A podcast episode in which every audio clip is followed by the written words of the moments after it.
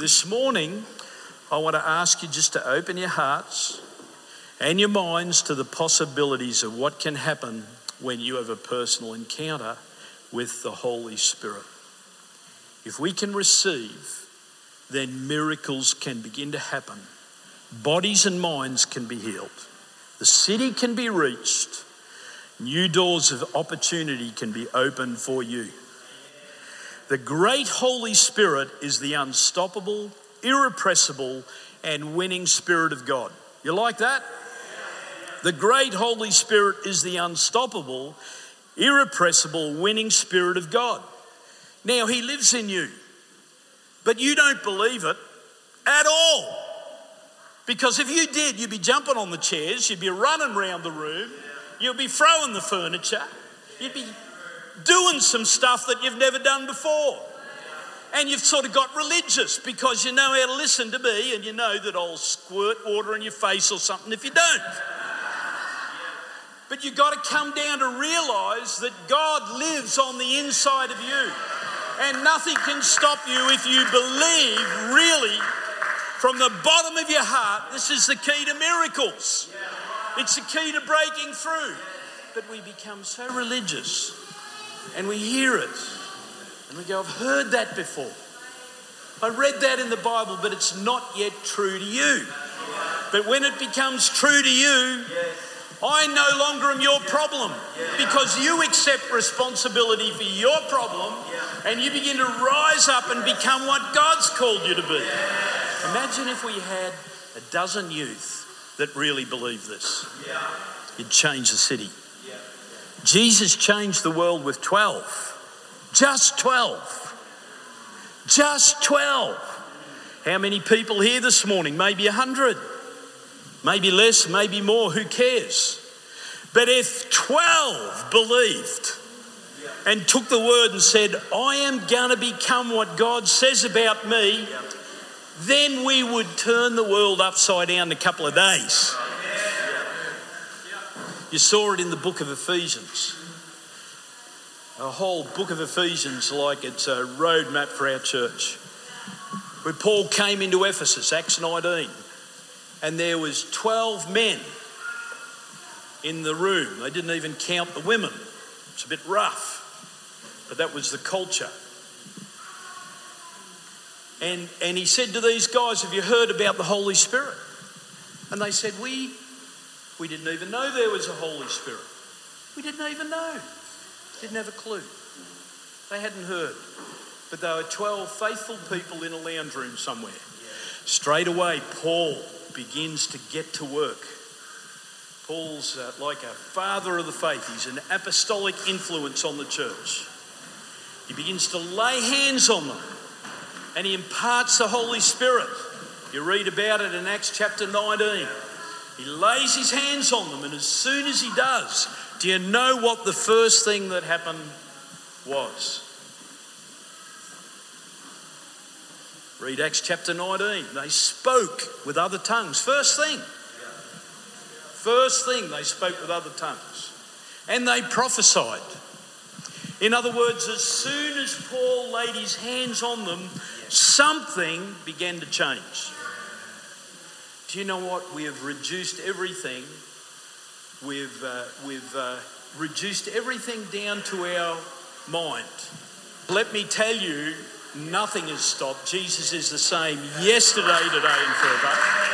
Jesus said to his disciples, You are going to do greater things and that, that I did, and even greater things. You're going to do miracles. I mean, what did Jesus do? He raised the dead and he says to the church, You're going to do greater things. You are going to gr- do greater things. You. And when you cross out the you and you put your name there, you are beginning to get the message. Because if you put Kyla will do greater works, greater works. If you believe that, you'd change the city. John Gowler will do greater works than Jesus. What's the limitation? I mean, he wrote, he said the words, not me. Jill, even though the hair's grey, why not? It's our mind that stops us. Who will I call out next? But what's it going to be? See, the Holy Spirit is for you. The fullness of the Holy Spirit is for each one of us. Acts chapter 2:39 it says the promise of the Holy Spirit is not only to you but it's to all generations and many who are far off. It's Acts chapter 2:39. Do you know what? He was that book was written just about these two brothers here. Matthew and Mark. How did you end up with two names like Matthew and Mark? You two villains. now, what you've got to do is just keep coming with us and keep coming with us and start to take this personally. You weren't given those lovely names for nothing. These were two apostles Matthew and Mark, two of the original 12. Jesus picked them up, uh, just boys out there doing their own thing, and he said, Come, follow me, I'll make you fishers of men. How good's that? But it only really began to happen for them when they began to really partner with the Holy Spirit. Most Christians do not partner with the Holy Spirit. Sorry, most don't. Most listen to messages and filter the message and think maybe gifts did cease. Come up with some brainwork in each one of us this morning. Because when you start to pick up the truth that the Holy Spirit lives in on the inside of you, your life will change. Yeah. Really will. Really will. It's really going to happen. So the great Holy Spirit is here this morning. The Father is in heaven. Jesus is seated there. As we become more conscious of the presence of the Holy Spirit in our midst and understand His purpose in our lives, things can begin to happen. Even greater things than He did. Who's in? So I wanted to talk about a couple of things, a couple of things that are going to happen when we begin to partner with the Holy Spirit. Number one, the Holy Spirit, when we partner with Christ, the Holy Spirit will lead many to Christ. He'll lead many to Christ. When you begin to partner with the Holy Spirit the way that you should, then many are going to come to Christ. Doesn't matter where you are, in the school, in the workplace, doesn't matter where you are, people are going to start to come to Christ. So this morning, we just don't want to know about the Holy Spirit. We want to partner with Him. We want to get filled with Him. We want to get overtaken with Him. We don't want to just think nice thoughts about the Holy Spirit. Just think nice thoughts. Thinking nice thoughts is better than not nice thoughts. But thinking when the Holy Spirit comes in completely changes your paradigm. If you look at Peter, before Jesus was crucified, he said, I don't know him. Remember that? He said, I'll never deny you. And Jesus said, I tell you what, before the day's over, you're going to deny me three times. Before the cock crows three times, you're going to deny me. That's what he said. He said, Not me, Lord. But you know what? That's exactly what happened. But when the Holy Spirit comes onto the inside of you and really begins to fill you, you will begin to lead people to Christ. This is what we're here for. This is what this building is here for. God, bring them in, bring them in, bring them in. Bring the city to find Christ. This city's lost. The kids in it are lost.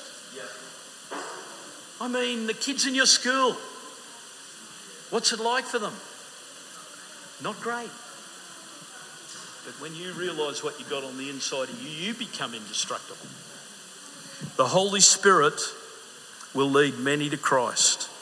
John 3 3 says, Unless a man is born again, unless a man is born again, he won't see God. He can't enter the kingdom of heaven. This is what the Bible says. Jesus said, unless a man is born again. he can't see the kingdom of God. John 3 8 says, The wind blows wherever it wishes. You can hear the sound, but you cannot tell where it's going. The Holy Spirit is the wind of the Spirit. He's referred to in the Bible, described like a mighty wind. And you know, the wind is blowing into different people's lives in the city. Even now, while we're here, God is working on different people. He's beginning to speak to different people. And if you are preparing yourself on the other end of that, you can become the one that leads them to Christ. But we've got to determine on the inside of us, I'm going to partner with the Holy Spirit to bring people to Christ. We've got to get serious about this. I mean, I mean, if you were in Turkey and you knew that there was going to be an earthquake and that 30,000 people were going to die, what would you do? If you knew a week before, what would you do? What would you do? Tell me. Megaphone. What else would you do? Get them out. Is that all we do? Is that all we do? Well, yes, because that's what we're like these days. I mean, people have become very apathetic, non believing, lukewarm. Hey, your kids, your brothers, your friends, what's going to happen to them? Jesus said if they're not born again, they can't even enter into the kingdom of, of God. Most of them say, I don't believe. And then they're at their funeral. Everybody says, Oh, they're a good person. They'll be there. Have you heard that? They're a good person. But if you read the Bible, you'll understand that none of us are good. We all need a Savior and we all must be born again. So you've got to start praying for your workplace. You've got to start begging them to come to church. Tell them anything. Tell them you'll get free sandwiches cappuccino. Get them here. Because they've got to hear the message. They've got to hear the message. And you have got to be the deliverer of the message. You've got to deliver the mail. You've got to get serious about this. Hey, who believes that people could be going to a Christless eternity? Do we really believe that, or do we think? See, we departed from it right there. It's true. Yep. This is why we've got to do mighty men. It's why we've got to do man up. It's why we've got to do empower her. It doesn't matter if you do or don't, just do something. But when the Spirit of God comes onto the inside of you and you really partner, you will start to lead people yes. to Christ. Yeah. Smith Wigglesworth set a high bar for himself. He said, Every day I'll lead a person to Christ. Sometimes at 11 o'clock at night, he's absolutely whacked after doing meetings. He's going, I'm going to go find a person. So we don't set ourselves any goals because we don't believe that God can use us. What difference it'll make? Well, you'll make the difference when you're partnering with the Holy Spirit. You know, when, if you partner with the Holy Spirit, people will meet you and they'll think, I just met with a God man or a God woman. Let's come on this journey together. Let's do it. I tell you, Jesus had 12. There's a hundred in here. Wow. We got to do this every day. Find a way every day. It's funny where you'll meet people when you commit. Meet them in the toilet, it will. I met an old bloke in the toilet. He wanted to talk about life.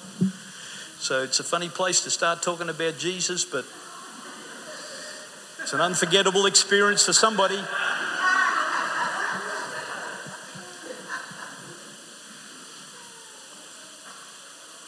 Let's do it. Man, you're going to come to Christ. People coming to Christ is not an accident. It's a result of the Spirit of God moving and the intent as sons and daughters. Number two, the Holy Spirit will teach us how to pray. Because before we lead people to Christ, we need to get praying. Pray over your family. Pray over your family. If you don't pray for them, we're not really softening up the ground. We're not ploughing up the ground. Pray for them. Pray for the people at work. Pray for them. They need God. Like they might be behaving like arrogant and cruel and bullies and goodness knows what. Pray for them. Pray. Pray for your kids that they find Christ. Hey, listen, there's going to be a move of God, but we've got to be intentional about this. We just can't say, oh, God's going to do it. Do you know what it's going to come down to? Obedient people. People that have overcome their limitations said, I'm going to do it anyway. The Holy Spirit teaches us to pray. Romans 8:26 says the Holy Spirit, the Spirit also helps us in our weaknesses for we do not know how to pray as we ought, but the Spirit himself makes intercession for us with groanings which cannot be uttered. So here we are, we want people to come to Christ, but when we begin to partner with the Spirit, something goes on on the inside. You start to think of your kids, you start to think of your son, your daughter, your brother, your sister, and you begin to groan on the inside. You begin to pray prayers that have no words. It's like a deep longing on the inside. This is Romans 8, chapter 28. The Holy Spirit teaches us to pray.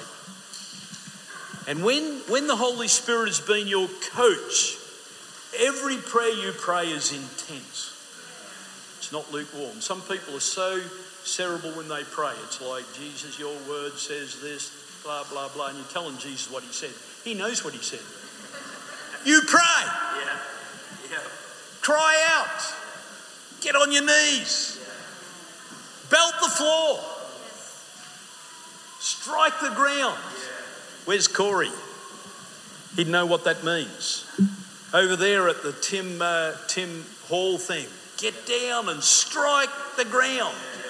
Make a prophetic act. Say, God.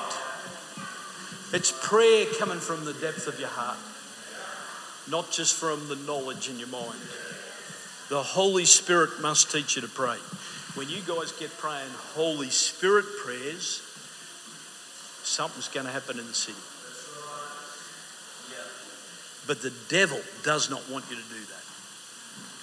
And he will just want you scared of what everyone else is thinking. He'll want you intimidated. He'll want you believing that you can't succeed. You'll never get what everyone else has got and He'll have you believing that.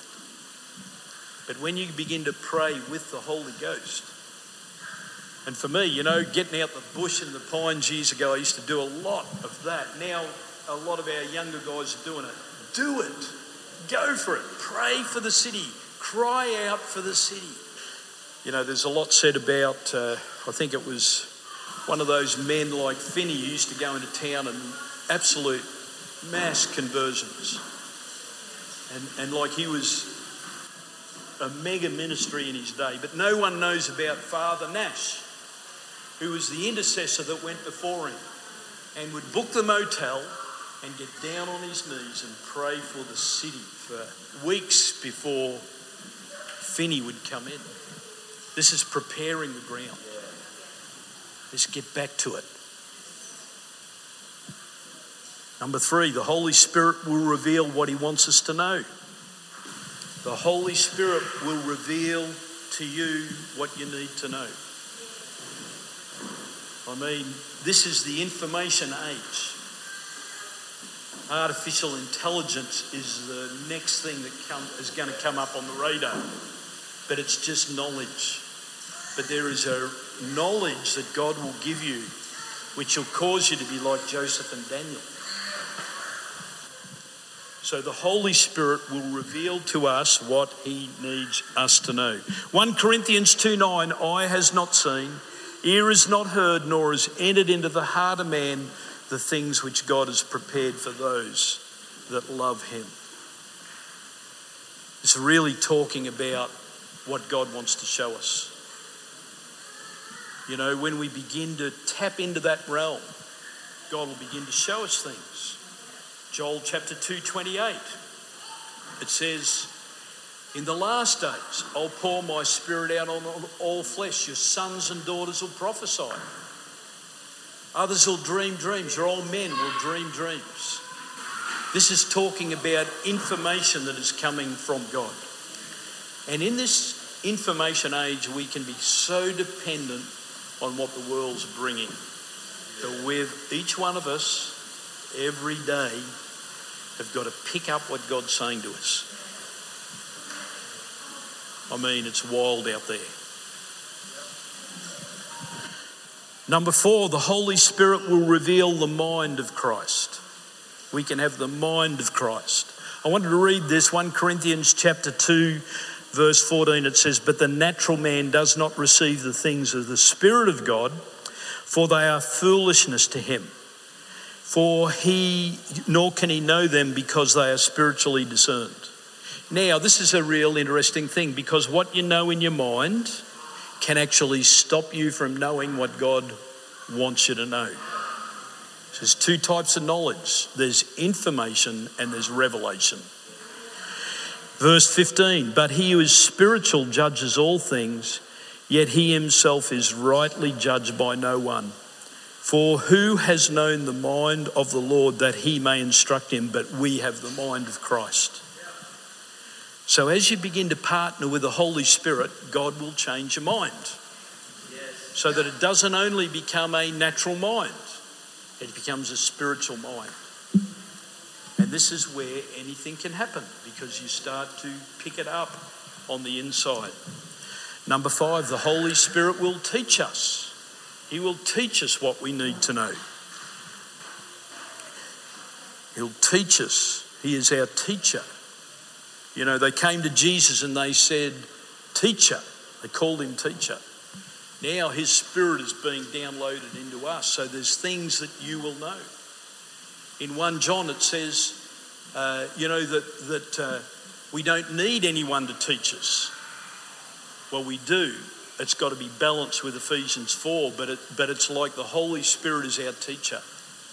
He'll teach you to pray, He'll teach you to heal the sick, He'll teach you, you know, how to run a business, He'll teach you how to raise children if you pray, if you partner with the Holy Spirit.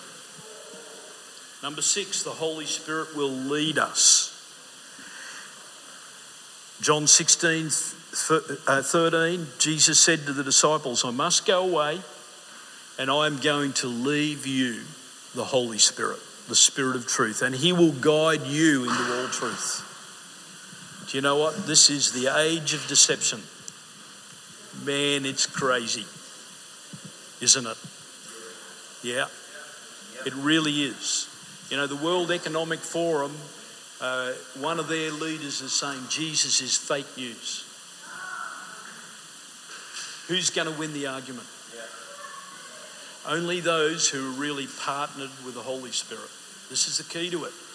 This is where our young people, if you could get them really praying and praying together and praying and calling God to move, asking God, something can begin to happen.